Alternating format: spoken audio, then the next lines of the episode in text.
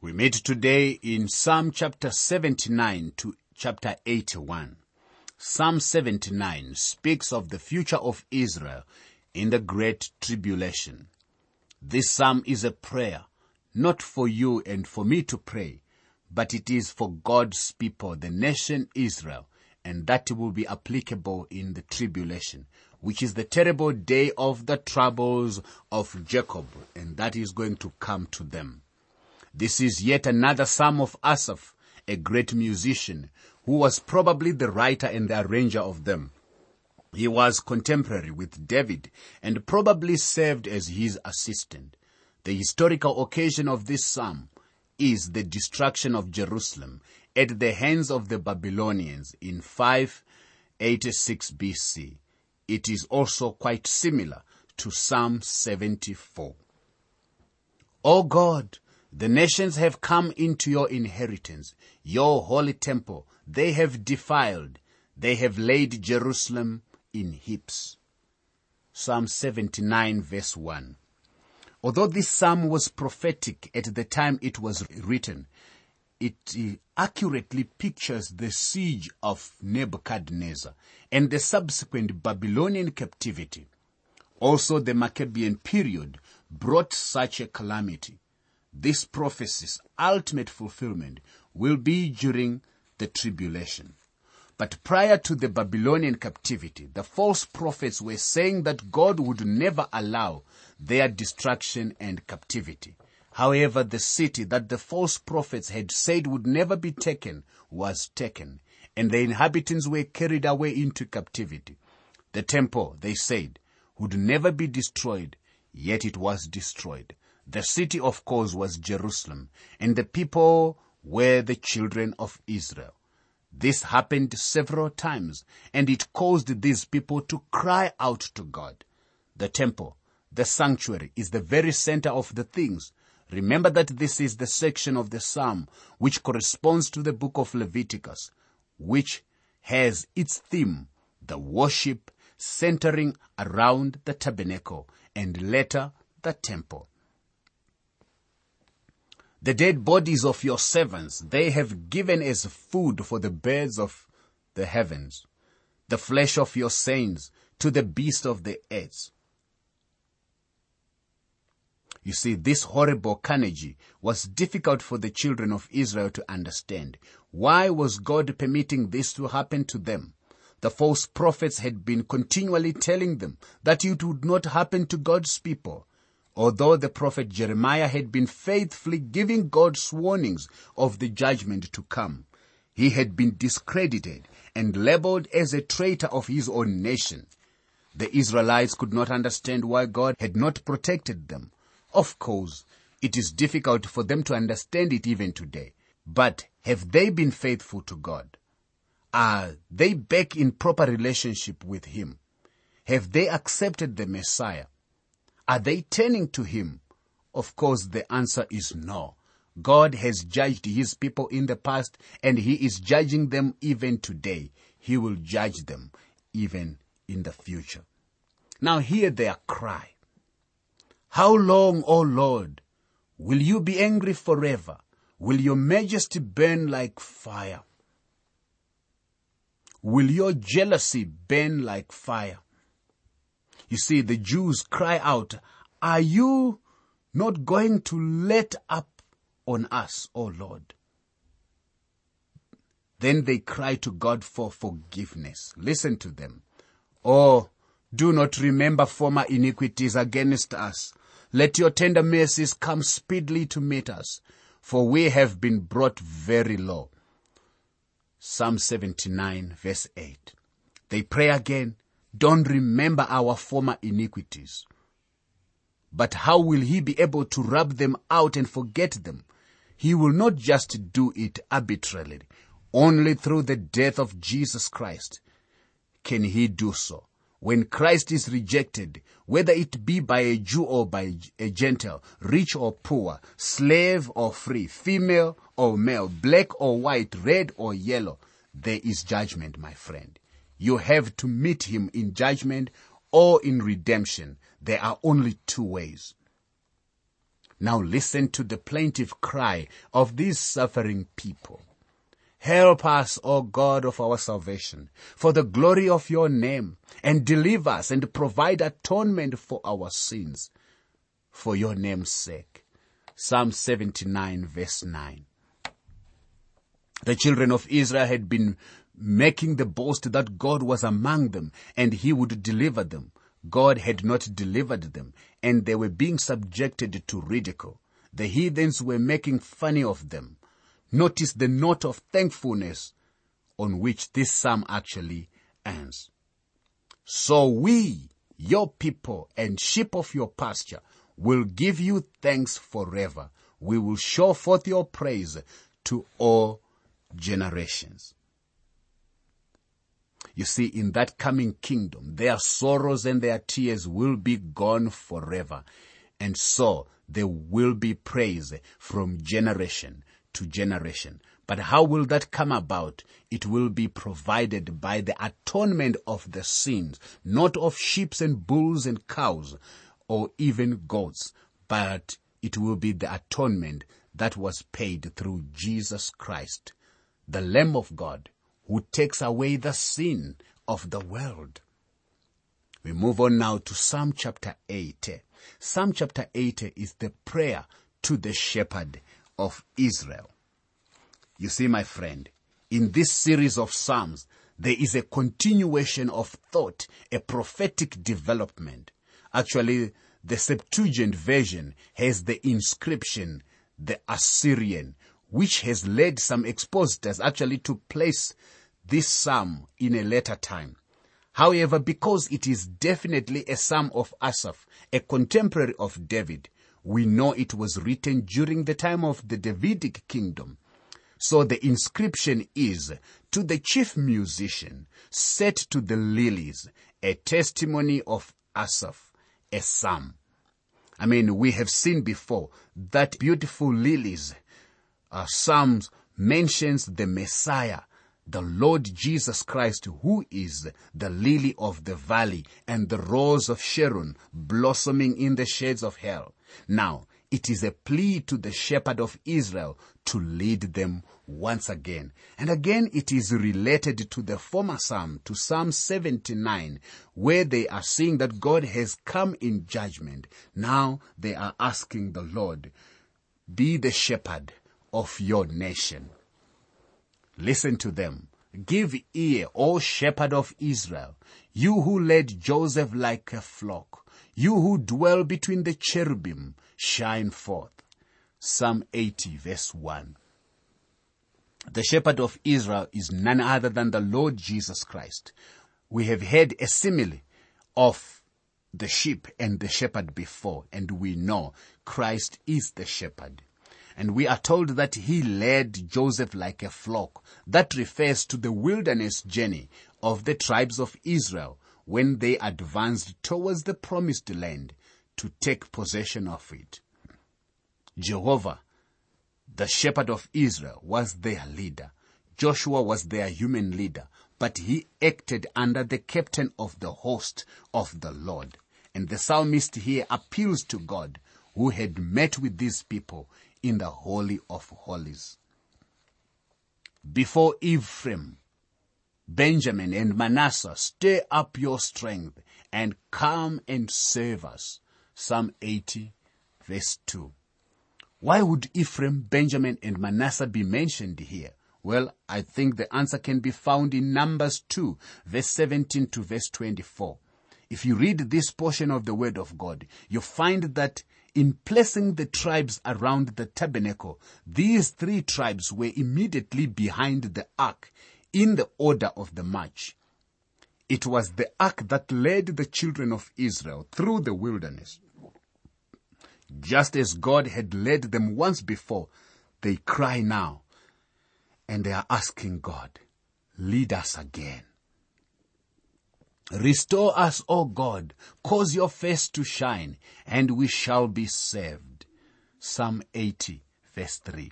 You see, the same refrain is repeated three times in this psalm. Actually, in verse 3, in verse 7, in verse 19. Restore us, O God, cause your face to shine, and we shall be saved. It is a sort of a chorus that they actually sang. Psalm 80 verse 4.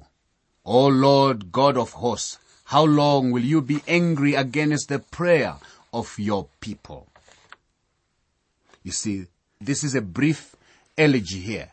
It is a lament, a sad part of the psalm, and it includes beginning there from verse 4 all the way to verse 6. The psalmist feels God is angry because he does not answer the prayer of his people.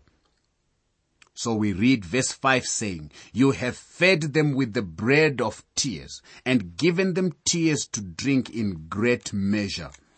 This is one of the most remarkable verses in the Word of God. God has given His people tears to drink and tears of their bread. All they had to eat was tears. These are the tears of suffering. No nation has suffered as the children of Israel has suffered and survived actually. Most other nations, had they been treated like the Jews, would have been exterminated and would have disappeared from the face of the earth. But Israel has been drinking tears down through the centuries, yet it remains. Why? Israel rejected the shepherd. When the Lord was here, he beheld the city of Jerusalem and wept over it. Luke 19 verse 41 to verse 4 tells us what he said as he wept. Now as he drew near, he saw the city and wept over it, saying, If you had known, even you, especially in this your day, the things that make for your peace, but now they are hidden from your eyes. For days will come upon you when your enemies will build an embankment around you, surround you and close you in on every side and level you and your children within you to the ground, and they will not leave in you one stone upon another, because you did not know the time of your visitation. Now, this is a tremendous passage of scripture, my friend, and it gives the reason the Jews why they have tears to drink. On his way to the cross, Jesus turned to some of the women in the crowd who were weeping and he said, Daughters of Jerusalem, do not weep for me, but rather weep for yourselves and your children. In Luke 23 verse 28. Verse 7 again says, Restore us, O God of hosts, cause your face to shine, and we shall be saved. You see, the face to shine is none other than the face of Israel's Messiah, the Lord Jesus Christ. Here is another remarkable verse Psalm 80 verse 8. You have brought a vine out of Egypt. You have cast out the nations and planted it. God brought the nation of Israel out of the Egyptian bondage. God cast out the heathens Uh, out of the land of Palestine and he planted Israel there. Israel is called his vine. Israel built a temple in which to worship God. Then they were told that their temple would be destroyed and that they would be put out of the land. The reason is given. The reason is the same that God had put out the heathens out of that land. They turned their back upon God. The reason they worshipped other gods and that is called idolatry. And for idolatry, God did put them out of the land. The responsibility of Israel was greater than that of the heathen nations because God had granted them a privilege that no other nation had had, which was the visible presence of God. Psalm 80 verse 9. You prepared room for it and caused it to take deep root and it filled the land. Well, this verse is speaking about Israel, the vine that God brought forth out of Egypt, and he planted it in the promised land where it filled the land. The hills were covered with its shadow, and the mighty cedars with its buffers. She bent out her buffers to the sea, and her branches to the river. Psalm 80 verse 10 to verse 11.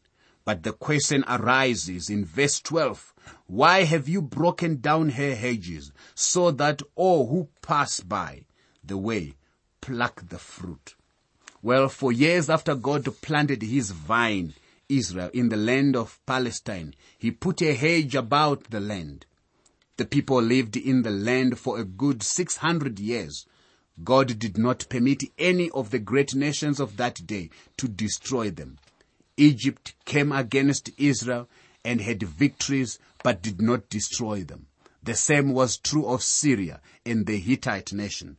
But the day came when God removed the hedge and let the enemies of Israel come in. Why? Because Israel had rejected the great chief shepherd. Psalm 80 verse 17 tells us, Let your hand be upon the man of your right hand, upon the son of man, whom you made strong for yourself. You see, at the right hand is the place of power. Who is at God's right hand? It is Israel's Messiah. David wrote, The Lord said to my Lord, Sit at my right hand till I make your enemies your footstool. Psalm 110 verse 1.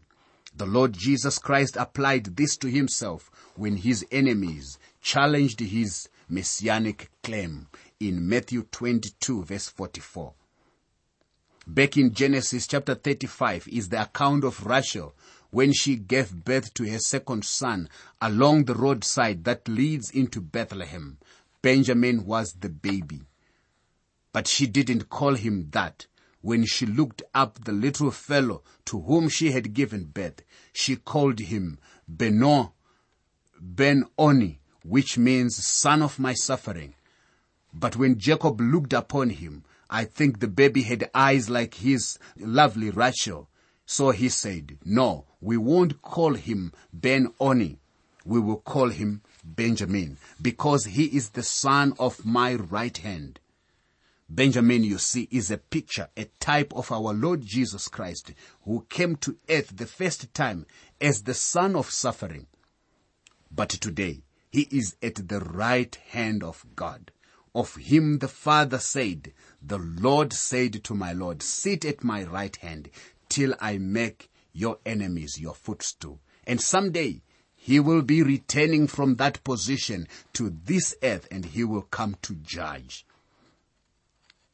He will come as a king and he will come as a judge. Psalm 80 verse 18 tells us, Then we will not turn back from you. Revive us and we will call upon your name. Well, the better translation would be, then we will not turn back from you. Revive us and we will call upon your name. That is it. Here is the chorus again for the third time. Restore us, O Lord of God of hosts. Cause your face to shine and we shall be saved. That is verse 19. You see, this is a wonderful psalm, a psalm that depends on God, that invites God to restore Israel, and they must also be restored to their chief shepherd. Psalm 81 is a song of deliverance. This psalm, like so many of the others, is linked to the one that preceded it. In other words, we have a continuous story. The prayer in the preceding psalm was not a prayer for Christians. It is for the time of Jacob's trouble at the end of the age. The great prayer for us today is, even so, come Lord Jesus, as contemplated in Revelation 22 verse 20. But in the meantime, we are to ask God to help us to get His word out. Psalm 81 is a song of deliverance. It begins on a high note. It is a soprano solo, if you like. It is inscribed to the chief musician on an occasion of Gath, a psalm of Asaph. And this is what Psalm 81 verse 1 to verse 4 says, Sing aloud to God our strength. Make a joyful shout to the God of Jacob. Raise a song and strike the timbrel, the pleasant harp with the lute. Blow the trumpet at the time of the new moon, at the full moon on our solemn feast day. For this is a statute for Israel, a law of the God of Jacob. Now I think the key to this passage is in the blowing of the trumpet at the new moon. This is all very proper because the new moon appears before the sun of righteousness rises with healing in his wings. He is coming to deliver them. It is a beautiful picture of the Feast of Tabernacles. Israel had four feasts that came at the beginning of the year. The Passover, the feast, the Pentecost, and the feast of the first fruits. Then the feast of the tabernacles. This psalm sounds like the Feast of Tabernacles, also called the Feast of Trumpets. We read, For this was a statute for Israel and a law of the God of Jacob. So it was a great day, and its fulfillment is still in the future. Hear, O my people, and I will admonish you, O Israel, if you will listen to me. Then there shall be no foreign God among you, nor shall you worship any foreign God. Psalm 81, verse 8 to verse 9. You see, the Lord reminds them of the past. He said, I am the Lord your God who brought you out of the land of Egypt. Open your mouth wide and I will fill it. Psalm 81 verse 10. This is a promise to Israel and we shall live it that way. But there is a spiritual lesson for us in this verse. God did not lead me out of Egypt, but he did save me out of my sin, which is the Egypt of this world. Now God says to me, open your mouth, Asaph, and I'll fill it with spiritual blessings. Isn't that good news, my friend? And he has done just that. God has been so good to me, and I know he has been so good to you. If you doubt it, Trust the Lord Jesus Christ. Put your faith in Him. Turn over your life to Him and you will see how good our God is. But my people would not heed my voice and Israel would have none of me. Psalm 81 verse 11. Well, this concluding verse is very interesting. In other words, Israel would have none of God. They still have not turned to God. There is not much difference today between the Israel side and the Arab side as far as their relationship to God is concerned. As a people, as individuals, we need to turn to God. So these verses allude to Israel's disobedience and punishment.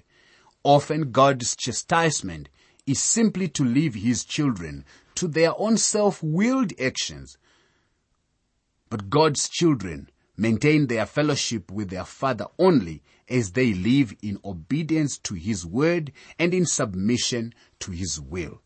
We are called upon to submit to the will of God and then the blessings of Abraham would be ours to enjoy and experience instead of the troubles of Jacob.